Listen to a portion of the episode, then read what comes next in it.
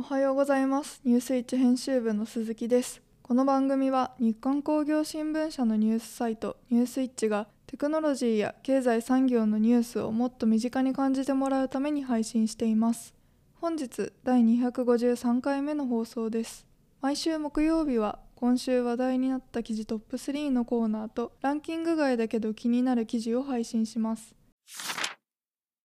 ニュースイッチラジオはオレンジヒートで加熱工程の電化と脱炭素社会に貢献するメトロ電気工業の提供でお送りします。はじめは今週話題になった記事トップ3のコーナーです。ニュースイッチでよく読まれた記事3本を要約して紹介します。3位は全面刷新されたミニバンレクサスについてです。トヨタがミニバンレクサス LM を全面刷新。レクサス初採用の装備とは？トヨタ自動車は高級ブランドレクサスのミニバン LM を全面刷新し国内の注文受付を開始しました。今回の全面刷新では走行時のノイズや振動を抑え快適な乗り心地と車内空間を追求しました。レクサスで初めてリニアソレイド式アクチュエーターと周波数感応バルブを採用した。周波数感応バルブ付き AVS を採用。路面や走行状態に応じて瞬時に減衰力を切り替え低周波から高周波まで幅広い領域で振動を軽減します。価格は消費税込みで2000万円。12月下旬の販売開始を予定しています。2位は2024年問題への対策にまつわるニュースです。総重量22トン級の廃棄物用脱着式大型トラック。新明和が投入。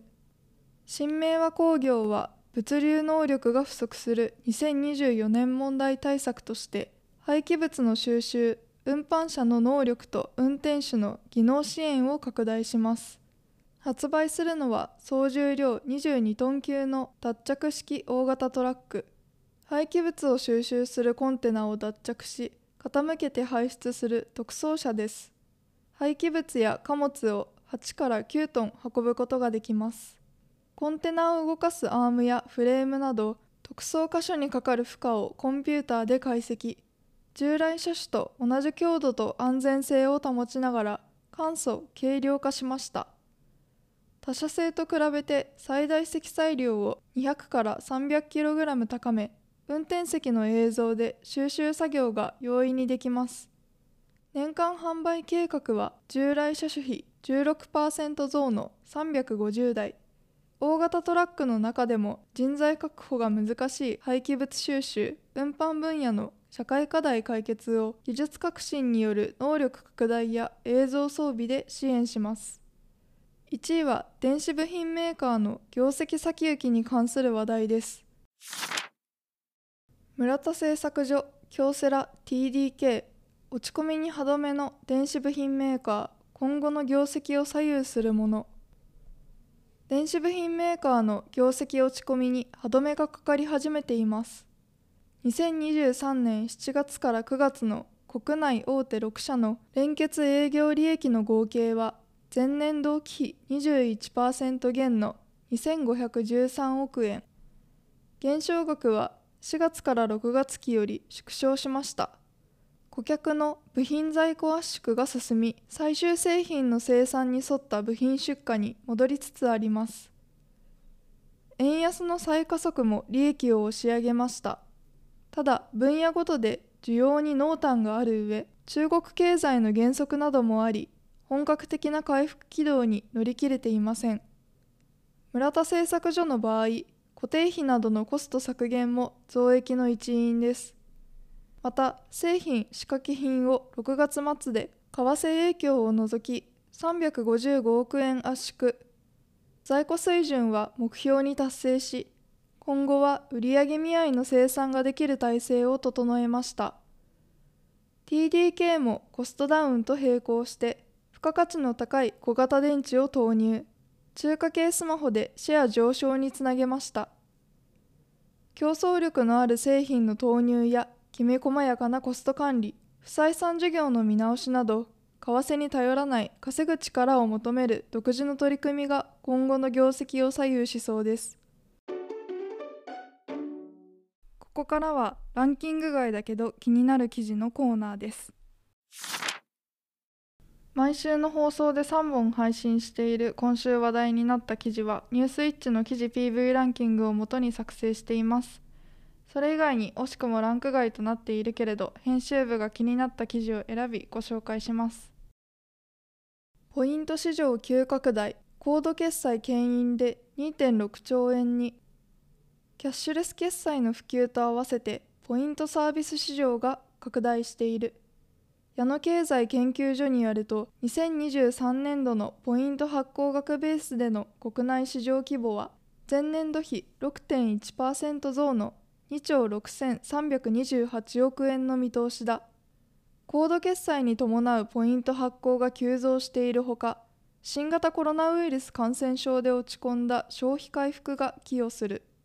同市場をめぐっては共通ポイントを提供する事業者が加盟店を確保する動きを加速し共通ポイントのマルチポイント化1店舗での複数のポイント発行が進んでいる。そのためポイントサービスとキャッシュレス決済をまとめて導入するニーズが高まっているという。共通ポイントの浸透に加え物価上昇に伴う流通額の増加などで同市場の成長が続き2027年度の市場規模は約3兆4千億円の見込み。共通ポイント事業者による加盟店の売上支援の動きも見込まれる。私自身買い物をするとたまるポイントにとても助けられており何もポイントがつかない店舗に行くとむしろ損をしたような気分になったりもします。以前ニュースイッチラジオで紹介したコンビニの無料引換クーポン付きレシートとは異なりポイントは用途の制限が少ないことも市場拡大の一因ではないかと思います。